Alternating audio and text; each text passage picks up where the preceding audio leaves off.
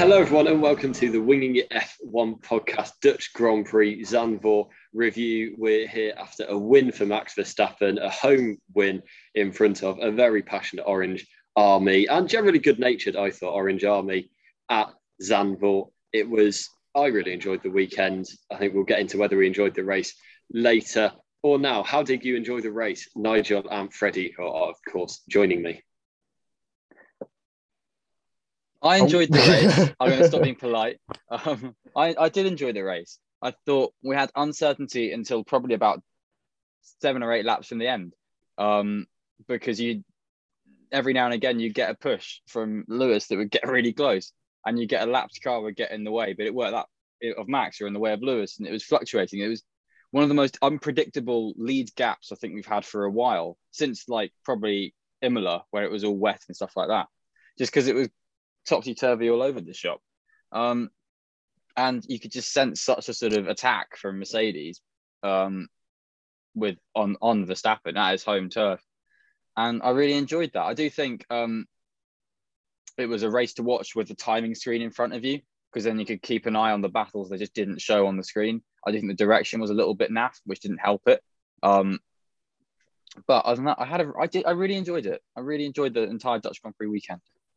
Yeah, it was a great weekend. I think for the first Dutch Grand Prix in 36 years, they did a fantastic job. I think in general, the reaction has been very, very positive as well. There was no traffic issues, I've heard, which was a big concern and stuff. So it was fantastic. And Verstappen on brilliant form. But I think the battle, some people were saying, no, we didn't get the wheel-to-wheel action, but strategically, and I love strategy, I love tyres with F1. It was brilliant. It was fantastic. It was as good as it gets, I think, with Mercedes and Red Bull battling it out at the front over 72 laps. And ultimately, it came down to the drivers, and Verstappen came out on top.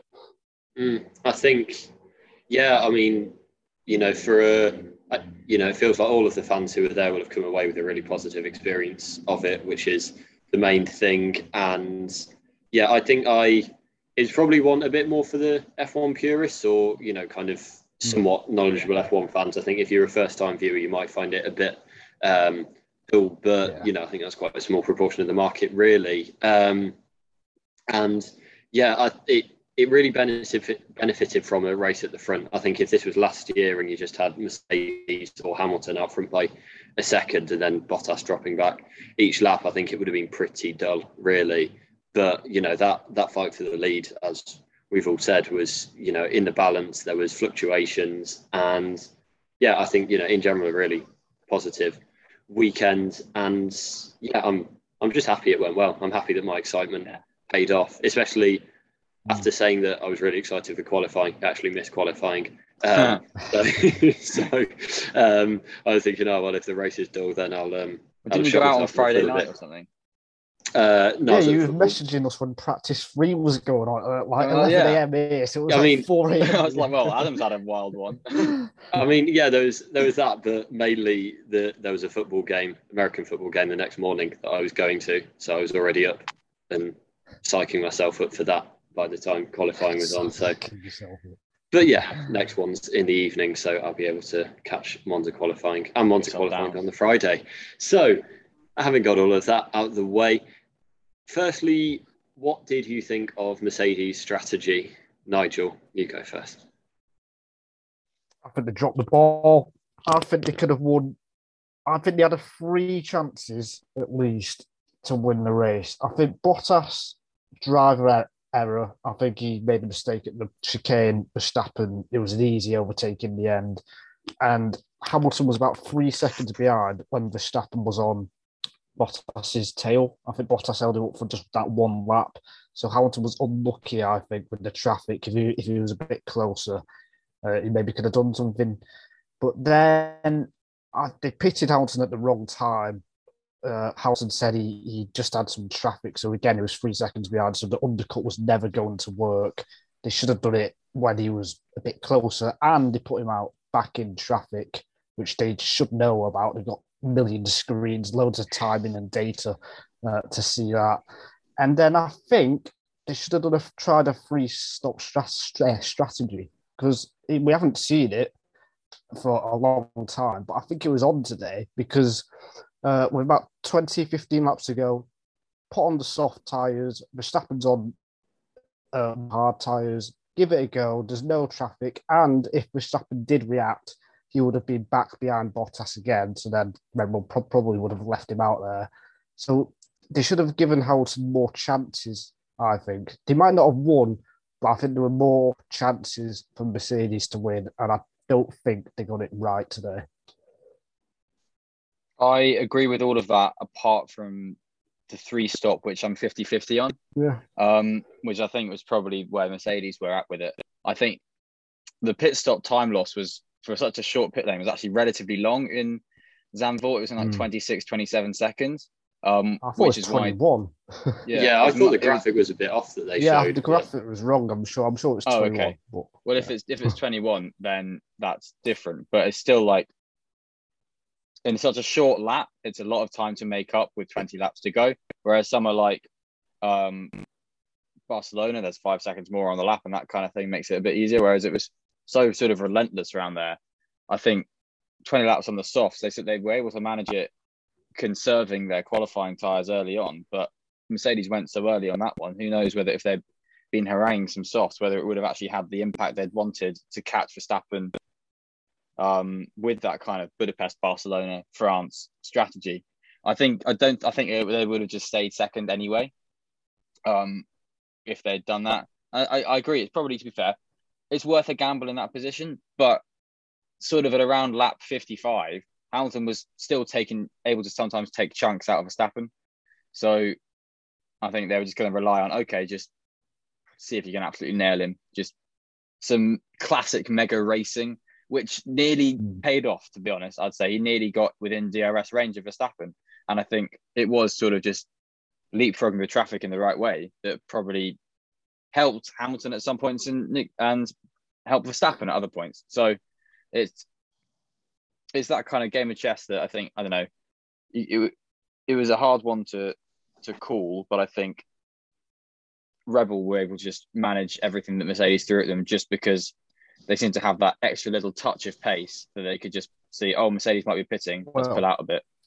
I would say Red Bull got the strategy spot on, which is what gave Verstappen to it. Because, I mean, it's 2 versus 1. So Mercedes would, they're undoubtedly going to get chances. I don't think they made the most of it. I think they were pretty equal. And I think Mercedes operationally didn't quite get it right, I don't think.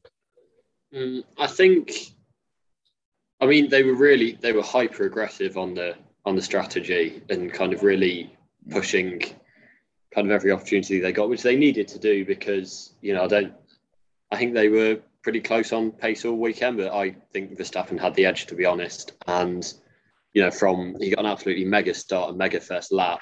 Yeah. And then, from there, it was kind of Hamilton was always on the back foot, trying to close in. So I think, it's the right thing being aggressive on the strategy.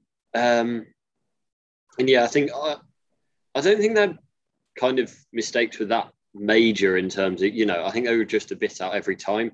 And margins are so small though, aren't they? Yeah. It's small margins and that's kind of why we love F1, but the second stop onto the mediums was just put it back a lap. Verstappen wasn't pitting the next lap anyway. I think just put that back a lap and you're sorted. And they just I think it's just things there, a couple of moments like that they didn't, discounting the stuff with the fastest lap at the end, which was ridiculous. But outside of that, I thought it was aggressive and I think the right ideas. Again, I think I agree on the three-stopper that I don't think it would have worked either way. It's probably worth going for it, but I can see why they didn't. And as I say, I don't think it would have affected the result. But I think, they threw everything at Verstappen, just maybe not necessarily aiming correctly every time. I think Mercedes' strategy, I would say overall, it's not been quite as good as Red Bull's this year. And I think mistakes are going to win or lose this year's championship. And I think these small errors, if it does come down to the final race, could be crucial in races where it they are nearly equal, such as the one we had this weekend. I mean, I don't think... I think even if they nailed their strategy, I don't really think they would have got it, to be honest. I don't think Hamilton could have undercut Verstappen in the final stop or the final stop that they voted. I don't think that... I think he got really close for the first one. He was getting 2 seconds on his outlaps.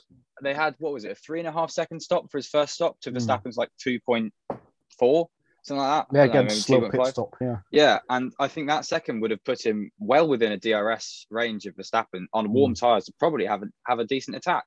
And I think, for me, that was the most crucial sort of, basic operational moment that lost Mercedes a really key chance. So just for on-track effect, which I think, yeah, Red Bull were just on it. And Red Bull had a harder pit box because it was so narrow there. They were showing some clips of when you see them pull the sort of pipes back with the guns. And occasionally you have like one mechanic just tugs it back about a foot. They were tugging them back like they were trying to pull in a cart horse. It was to let the other cars go through. And Red Bull had to weave through that, whereas Mercedes could get a straight line into their pit box because of their great 2020. That's what they all do it for. Yeah. Exactly. Even so, I think, Verstappen was, as I say, I think he just had the pace advantage throughout. I think it was about 3 seconds when Hamilton came in. Obviously, Red Bull nailed their pit stop as they always do, apart from once this season when it was Perez. But apart from that, I truly don't think that Verstappen was going to lose that. And equally, with Bottas slowing up Verstappen, I think it was the right move, and he just got he didn't quite nail the chicane, and Hamilton was 3 seconds back, which was pretty crucial at that stage. But at the same time, I don't think Hamilton would have got through. We kind of saw how tough it was for Max to pass Bottas, who's a faster driver in marginally the faster car on faster tyres, and he still took a while to pass Bottas, and I don't think Hamilton would have been able to do any different. So I don't think it would have affected the result really either way. Yeah, but they didn't get full marks for their strategy. But it's good. It made the race interesting, and I'm glad they did go for the strategy. What was going on at the end, Freddie, with the fastest lap and soft tyres? Oh, it was just So Bottas had vibrations on his tyres, and they had They had about 45 seconds to Gasly, so they thought, half of Holland. Yeah. They had about a 20 calendar years back to Gasly. And so that's, that's enough for a safe pit stop. But because of the fastest lap rule, that means he's just going to go really fast. He's going to get the fastest lap. So they brought him into pit. Didn't tell him beforehand that he wasn't supposed to go for the fastest lap. And then when he came out, they said, oh, yeah, you're on fresh tyres, but don't go for the fastest lap, Valtteri. And then he went for the fastest lap, because what do? You drive your car to the best of its abilities, which was way of lap records capable.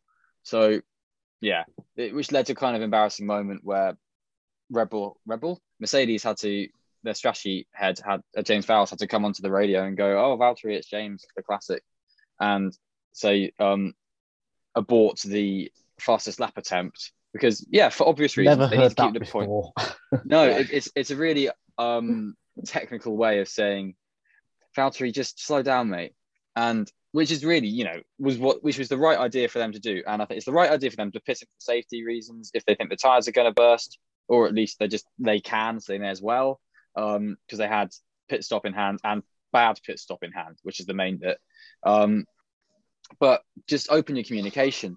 And they could have told Lewis a few more things and that kind of stuff throughout the race as well with communication for the strategy we've just talked about. Like, oh, these cars are going to be here. What do you think? We need to take this gamble. Do you think that's okay? That is going to result in this, for the pit stops we've already talked about. But and it just meant that they were just taking points off themselves, which in such a tight championship that's came down where the championship lead is basically probably going to change multiple times for the rest of the season, I reckon, considering it has done already this year. There's a big chance it could change again in a week. So that's how tight it is between Verstappen and Hamilton. These fastest, this one point is so important. And I think Mercedes just needed to read the riot act of Altair a bit more, but I can completely understand why he's going to be a bit cheeky. Because to be honest, with all the best intention to Mercedes, they just sacked him.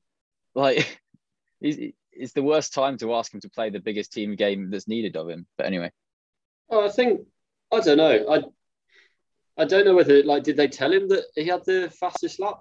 That Hamilton had the fastest lap when he came in? I don't think it was really like... They didn't tell him when he came. They told him on his out lap when he thought he was going to be going to set the fastest lap.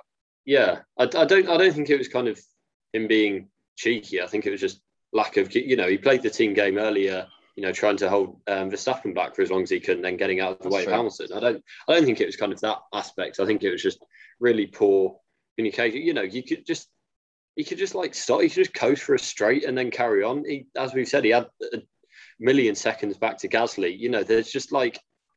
No, and you know, they told him to slow down in the final section. They just said, "Oh, he didn't slow down enough." So, yeah, it just seemed quite a bizarre thing, and yeah, just to kind of cap off a strange race. But it did put, you know, because as I think you said at the start, the race kind of settled down in the last, 10 or so laps, with Hamilton falling back from Verstappen. So, you know, it kind of put some something to point and laugh at.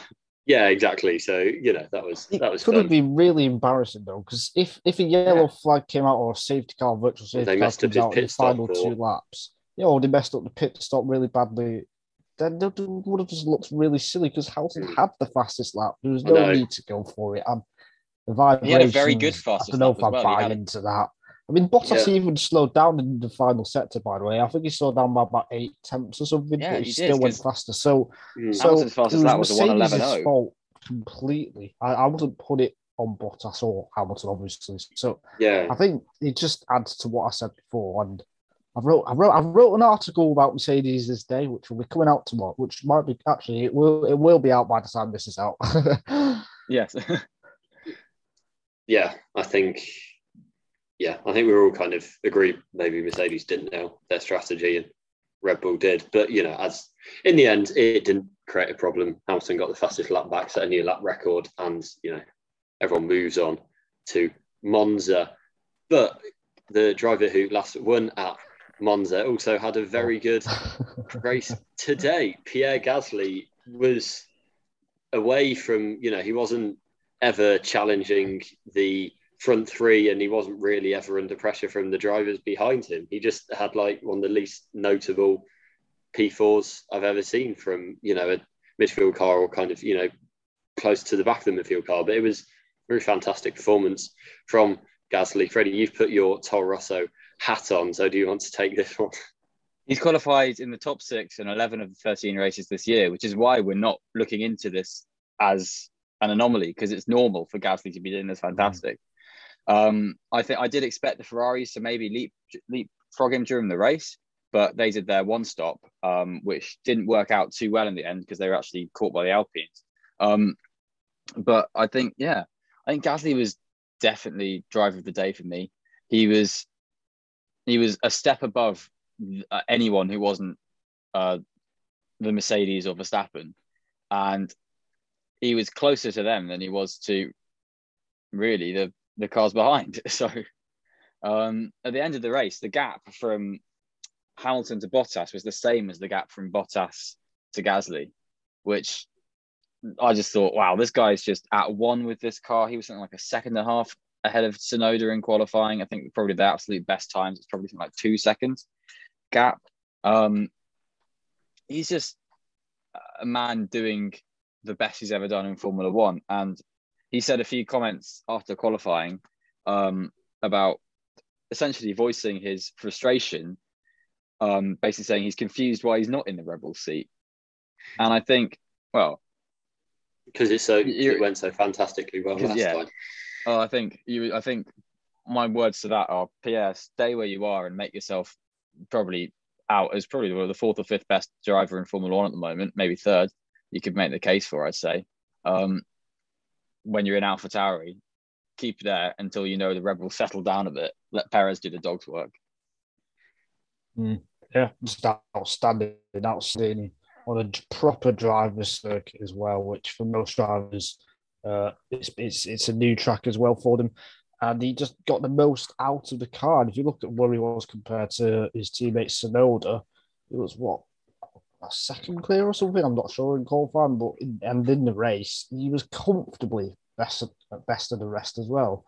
So just a brilliant job yet again from Gasly. Mm.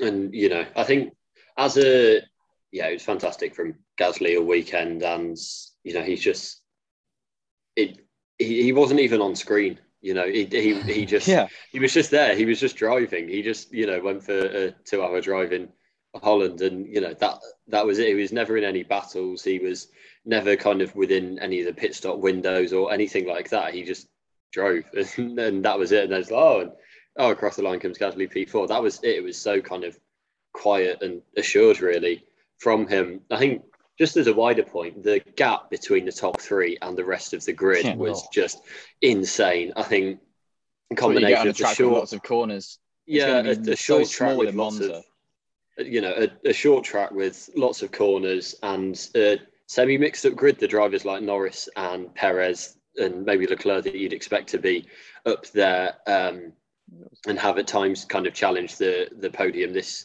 year on pure pace weren't. So, you know, it was. There was that, but it was just, oh my. Everyone bar the top three finished at least a lap down. There were 5 drivers who were 2 laps down, and Russell finished ahead of Mick Schumacher despite having retired on before the end of the race, and he was still classified ahead of Schumacher. So it was, it was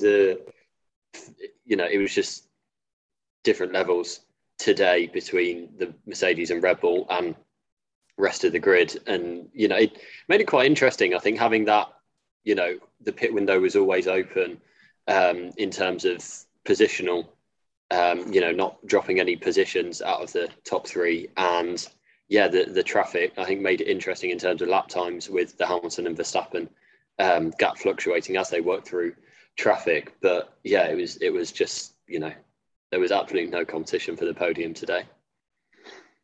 No, yep. There wasn't. And Gasly put himself in the best position to benefit from it. And It was, I mean, yeah, it didn't look like a threat for at any point for Bottas, Hamilton or Verstappen to have a failure or an accident or anything. But if they did, Gasly, it would have been just, I think, normal for Gasly to slot into the third place on the podium. That's how good Gasly is doing at the moment. It, not just today, but at the moment. Mm. I remember his first podium in Brazil, his win this time last year, pretty much to the day. And we were going crazy about how mad it was and everything like that. It's kind of normal for Gasly to be a podium contender now, I think. He's turned himself around in AlphaTauri. Hats off. Yeah, 100%. The hat that you specially put on for talking about Gasly, me and Nigel haven't got. I need to wear a hat because my hair is atrocious today. And on that note, I'm not going to do a bad hair link to the next driver. To Robert Kubica. Maybe the driver we'd expect to be in fourth, and we've referenced him a few times there. Sergio Perez didn't have a good weekend. I mean, he made the race more interesting coming through the field, but he missed the cut to put his final lap in qualifying and then went out in Q1, which is just, you know, unbelievable, really. And then in the race, he started from the pit lane with a power unit change and fought his way back up to 8th. And I didn't know if Red Bull would pit him to take the fastest lap off Hamilton. I genuinely thought that was going to happen because that's what they did in Britain. Silverstone? Yeah. So, but they didn't. But how would you sum up Perez's weekend? It was, you know, I think a decent drive on Sunday, but yeah, very odd. I don't know whether to blame the team or the driver, because I kind of think he shouldn't be in that position anyway, because he's in a Red Bull second or first fastest car. But then, you know, the team should have. I'm not sure. But either way, I think Perez was too far off all weekend anyway, even when he was in clean air. And he's really not going through a good run. Perform at all. His overtakes were good though, and he did come back through the field as expected. But it's just I'm not sure. I don't think he's got the confidence. I think he's lost some confidence. He has lost confidence. I think you're right. I think it is it's a lot of things piling up, such as him being the best part of a second off of Max all weekend. And then, of course, like we say, Red Bull getting their sums of it wrong and people just backing up a lot more than really everyone thought they would do at the back of the track. But eighth is his best only result in the points since Austria 2 this year, which feels like donkeys ago. That's because he crashed in Belgium on the way to the grid. Yeah, exactly. He crashed in Belgium. He went off the road in the sprint race at Silverstone. And to be fair, he was collected in Budapest. But I mean, as a run of three races, he was on something like 80-odd points after Baku. And he's on something like only 20 points more in a Red Bull in that long isn't necessarily fantastic. I think he's got the same points as he did last year in the Aston or something like that, or similar. Like, Lord, not that much difference. I think, yeah. I mean, you know, to have his contract locked down before Belgium is, you know, a great. I think it's if it still hadn't been sorted out. If I was Perez, I'd be feeling pretty worried, to be honest, because having the last two races missing, the cut in Q1 and then just last week obviously crashing on the way to the grid, it's not been a great 2 weeks for him. So I think maybe going to Monza, we'll talk more on the preview podcast about how we think teams will do, but it is a simpler track for him. I think it should maybe help, just give him a bit of an easier ride next week. But yeah, you're right, it's not been a great run from him on that. I think the problem is he's not able to put it together, because I think it's clear that the elements are there, because he's shown that he can be second row on the grid in qualifying quite comfortably, and he's shown that he does have good race pace, even if it is 2 or 3 tenths behind Verstappen. But nevertheless, that would be, Bottas is sometimes two or three tenths behind Hamilton, so it would be kind of similar, I think. So it's just he's not putting it together. Is a bit reminiscent of the grudges they had with Albon, kind of different standards. But it was, that was kind of one of Horner's biggest laments, is that he just didn't have a clean weekend. He didn't have a weekend where he was kind of able to just have a normal free practice and a normal qualifying and a normal race. And that's been the case with Perez for, the last few months, effectively. I'm not kind of comparing the two results or I guess the two, I'm not doing a direct comparison between the drivers, but I'm just saying the situation is very similar to the troubles and kind of public frustrations that they had with Albon. Perez would have been fifth if he didn't obliterate his tyre trying to overtake Nikita Mazepin on lap 6, which was moved in the braking zones. That's one of the longest lockups I've ever seen. It was not a good lockup. It decimated a fresh, hard tyre, which was poor from Perez and did put him... He dropped then 20 seconds behind... overtaking Latifi, I think, not Mazepin, I should say. And then he dropped 20 seconds back from them and then pitted for another 20 seconds. So then he was 40 seconds back and had to work that back again, which he did relatively do that pretty well, I think. I might be wrong with my numbers there, but because it seems like a big number. But he came back through and he did get to 8th. But really, without that extra pit stop, he should have been probably 5th, I reckon, in that race. And he had the pace to do it in the race. The collision with Norris was hairy as well, wasn't it? Yeah. I lay that more at Norris than Perez, but Perez just didn't want to be pushed off, if I'm honest. Nigel, do you want to respond to? No, that? I think Freddie's... I'd agree with that with Freddie. Yeah. Okay, the face you were pulling made it look like you didn't. But yeah, I agree as well. I think it was... It showed the onboard of Norris turning left. Yeah, I think so. I think, yeah, from, they've got... They came together at Austria, didn't they? Yes, it was. And Norris was on the outside that side that time. So I think there may be some history there. Speaking of Norris, it was kind of, again, a weird weekend for McLaren. You had on Saturday with Ricciardo, who seemed to be in the ascendancy and got through to Q3. Well, Norris didn't, and then on Sunday it was kind of role reversal, but still didn't come out of the race with the points all they would have wanted. And, you know, Ferrari are just 3.5 points behind them now. Good race for Ferrari. I thought they were 11.5 ahead, I think. I thought they were quite a bit clear.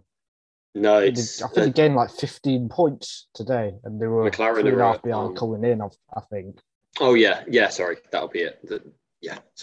But yeah, they dropped behind. Well, yeah, but that, you know, that kind of serves the point even more that it was a strange weekend, and now they dropped behind Ferrari, which isn't good at all.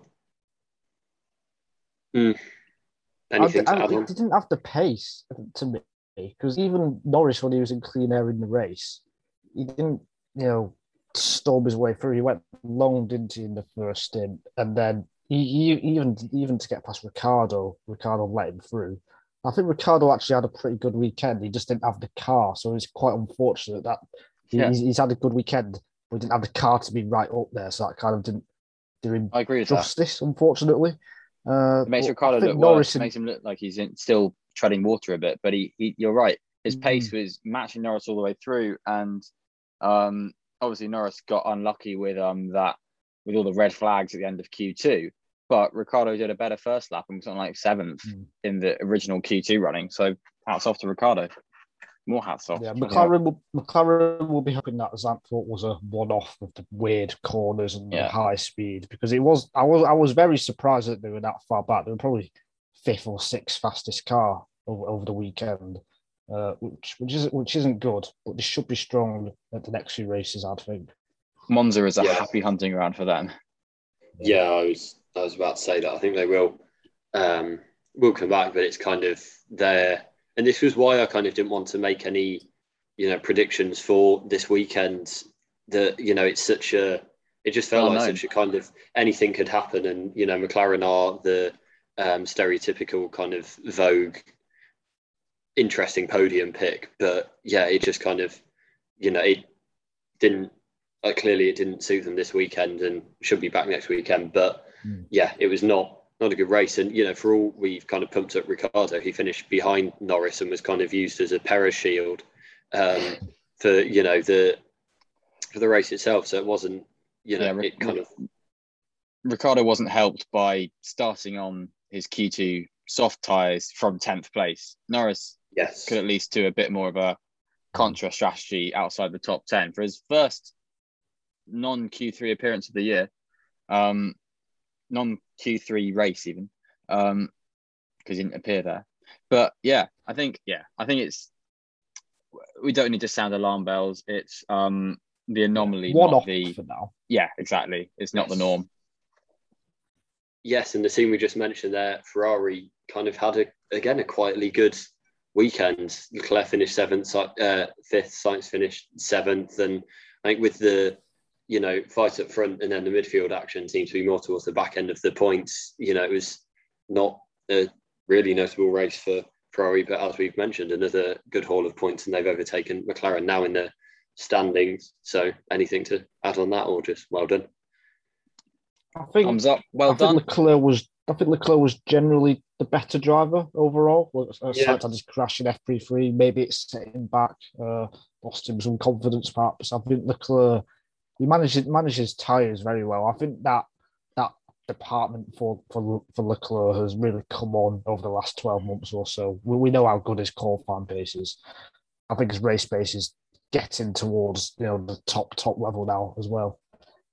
Sainz was actually very critical. Now you mentioned that after the race, he said he just felt like the slowest he's ever felt in a racing car, and he's not happy with the way the day went, and he did get jumped by Alonso, to be fair, at the end. I mean, thumbs up for Leclerc, but actually for Sainz, the race wasn't actually good at all. What was he like? I think he was like 30 seconds behind Leclerc come the end. Yeah, it was pretty average. It was pretty average for Sainz. Quote also shows the level of the Formula Renault UK Winter Series cars that they were running around in, that Sainz was running around in his junior career. But he's it's kind of rules without the end run, and they've done a good job there. And I don't know how. Well, we'll talk more about how we expect them to go in Monza, but yeah, well done Ferrari and Alpine too, especially Alonso. I mean, they went wheel to wheel around the turn three, which was very good between the two Alpines, and didn't all end in chaos, but did end up with Alonso ahead. And that was how it stayed, really. He finished sixth, Ocon finished ninth, and yeah, you know, just Alonso had a very good first lap, and then nearly rear-ended Ricciardo, maybe? He nearly rear-ended someone. He was rear-ended by Russell, I think, and then he rear-ended Giovinazzi. Yeah. So there was a few sort of hairy moments that he just brushed off and then just kind of managed his race really, really well. Ocon was saying, I'm much faster than him. And at the time he was, but Ocon then ruined his tyres and dropped way back. And then Alonso was just, I'm managing, I can go faster, and did. So Alonso just he needs to work on his qualifying form, really, if anything. But his race performance today was brilliant. One of his best of the year, I think. I think it was a great drive. He managed his tyres perfectly, I think. He pushed when he needed to, conserved when he needed to. It was a typical Fernando Alonso drive. And it was a typical Fernando Alonso overtake around the outside at turn three as well. So I thought he had a great race, Alonso. One of his best results of the year so far, I think, sixth place. Mm. Yeah. That's off. Well, not literally, because then Freddie will need to put it back on again. But it was a good performance by, I think they were both pretty strong there, and Alonso was just a bit more of a wily character to get the best out of the track. I think just in general, I was surprised that a lack of carnage. I think in the F3, particularly the last race, it was all over the place on the opening lap and the opening sector, but you didn't get that so much in the F1, which was good. And also just a general point on Zandvoort, the quality of overtakes I thought was a lot better. There were still ones at the end of the straight, but it wasn't, like some typical tracks, just DRS and heavy braking zone. I think there were less overtakes, but I think in general the quality was higher. And Freddie finishes definitely. His wine glass that may or may not have wine in. Done. I'm out of wine. Oh, no. What's the point? You can complain more about these drivers coming up. Actually, no, you won't complain about the next driver we're going to talk about, because it is Antonio Giovinazzi, and he made your prediction come true by making it into Q3, beating Ricciardo. We laughed and scoffed and considered whether to get a new analyst on the podcast, but that wasn't... I'm an analyst, like that. Giovinazzi made it. Oh, it was a good moment for you, but then the race, I think he went back to about 10th immediately, and then it was just like a slow decline from there.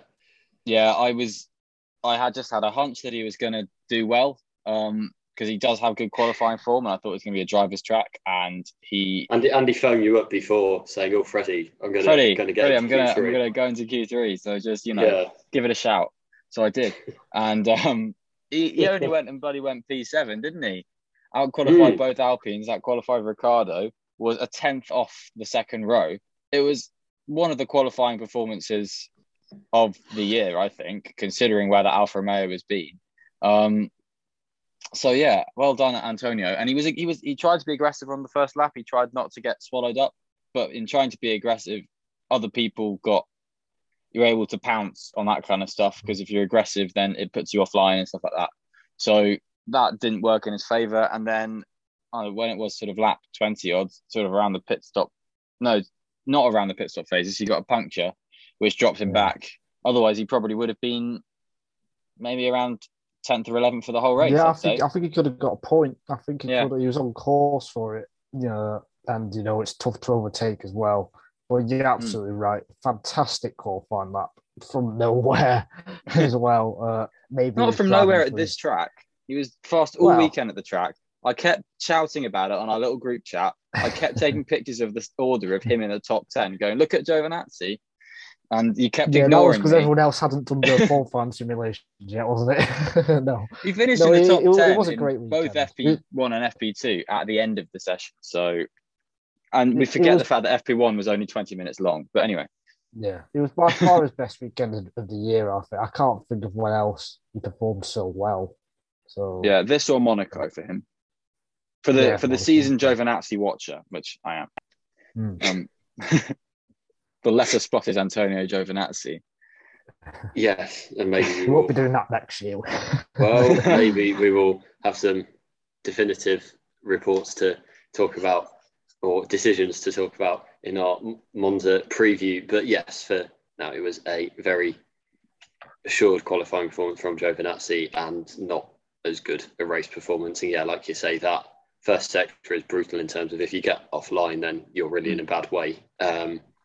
So yeah, it was tough for him, but also a word for Robert Kubica, who came in at short notice. Sadly, Callum Ilott didn't get the chance because he chose this week to be in America, but it was still... He was in Nürburgring. Okay, he was doing GT racing, and he's in America next week. So even if Kimi Räikkönen's still not there, then yes, that's it. But it's actually looking relatively likely that Kimi will come back. But anyway. Yes. But anyway, Robert Kubica stepped in and actually did better than I thought. I forgot that he was racing for large parts of it, which is good that he wasn't kind of being notably off the pace. And yeah, it's kind of not too much to say apart from it's nice to see him out. And it's an extremely good job, I thought. I mean, fantastic. I really thought it'd be with the Haas cars, if not behind, because only 1 hour of practice, really tough track as well. To get to the grips of an F1 weekend, to get to the grips with the car as well, is really tricky. I don't think that should be underestimated. So I think Kubica really did very well, as good as he could have, I'd say. And he bedded in. He looked like a typical Alpha performance. I don't know if that's it was very Kimi-esque. To be honest, it was very similar to what you'd expect Raikkonen to. It made me thought, what could Raikkonen have done? But we'll never know. And I think Kubica was great. Yeah. I think he did very well. He didn't drive the medium or hard tyres to the race, and then only drove the medium and hard tyres in the race, and made a one-stop work really well. And he overtook Latifi on the last lap. He was just managing his pace so fantastically throughout the race, really. He was getting better and better and better. He had a good fight with Sebastian Vettel for a long time. And I think, to be honest, it was... I'm glad he got this run, because the 2019 season in what was a dog of a car and up against George Russell isn't necessarily going to paint many drivers in the best light. So I think Robert Kubica wasn't amazing in 2019, but he got dealt a bit of a rough deal, and I'm glad that he's had this opportunity to do a very, very, very good job, a Robert Kubica worthy performance, really. I think if this is his final race in F1, I think it's a good way to go out. I guess I know people won't be seeing it as this way because it's a bonus, but I think he did a commendable job. No, I completely agree, and he actually beat George Russell as well, which, Russell retired, didn't he?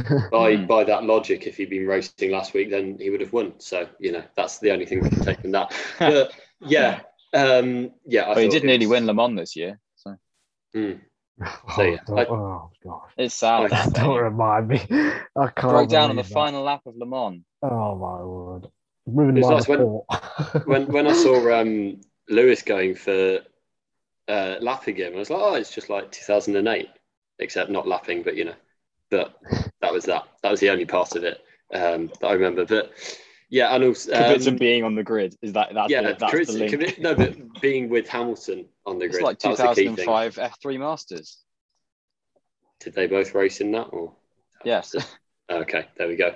So there's two completely niche series from the past that we referenced today. Formula, you referenced Formula Renault, didn't you? I was going to say, Formula 1, 2008, so niche.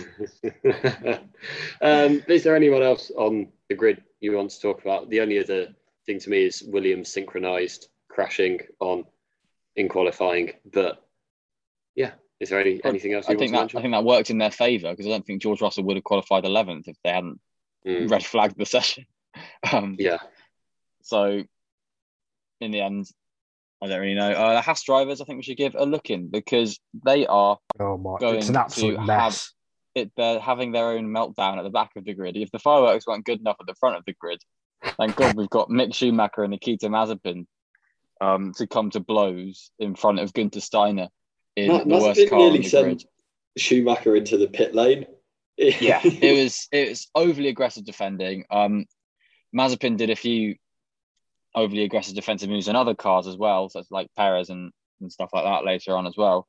And it's just, yeah, it's not been a happy relationship between the two of them. Obviously, in qualifying, allegedly Mick Schumacher broke internal rule, which Nikita Mazepin decided to deal with by just re-overtaking him when both of them could have started a lap, which perplexed me. I was really confused at why he did that. And then in the race, he just reacted overly aggressively.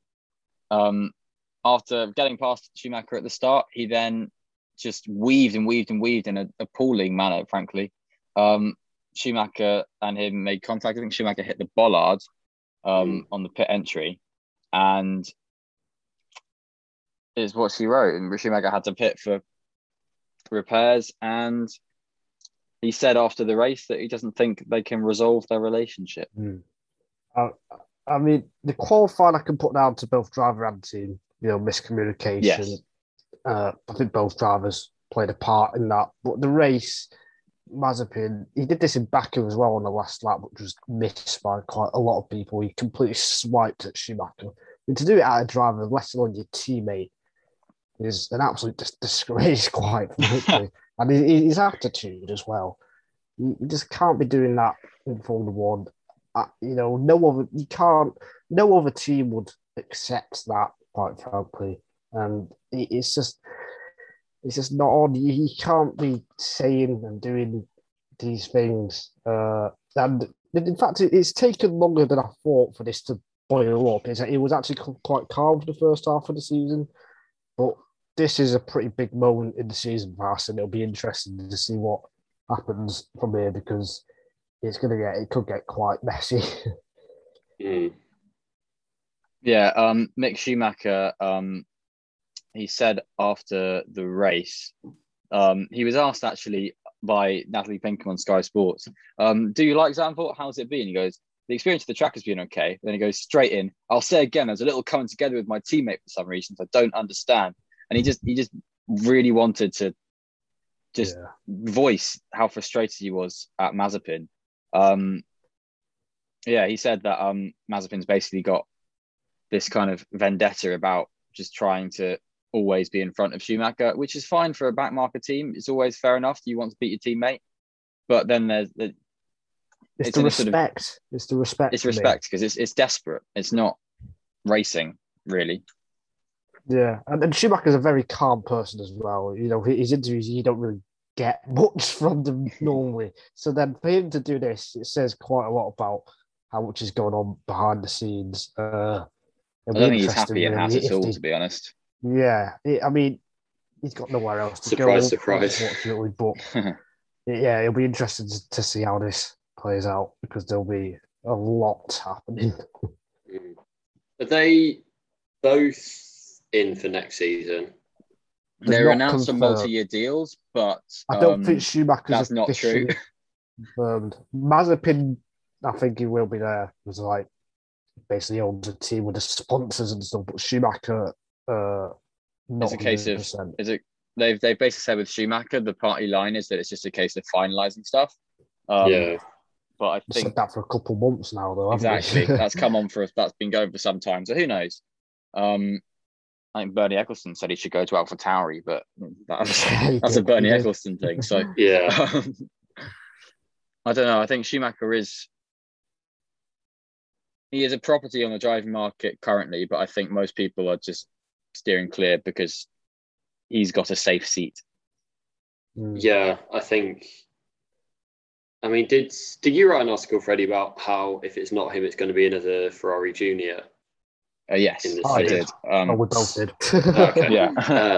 So yeah, they kind of didn't seem to anyone kind of really, you know, I don't think they're turfing him up to a Schwartzman.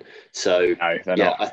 I think, you know, it's whether they consider moving him around or trying to get him into Alpha, you know, it seems quite unlikely, to be honest. And, you know, I think he'll be in there for another year at least. So we get one more year of this drama. And it feels quite harmless drama as well, because none of them are getting points. So, you know, it's just drama for the sake of it, which is... It will, but if it ends up in a serious crash or something silly, I mean, yes. Then yeah, obviously. It really will not.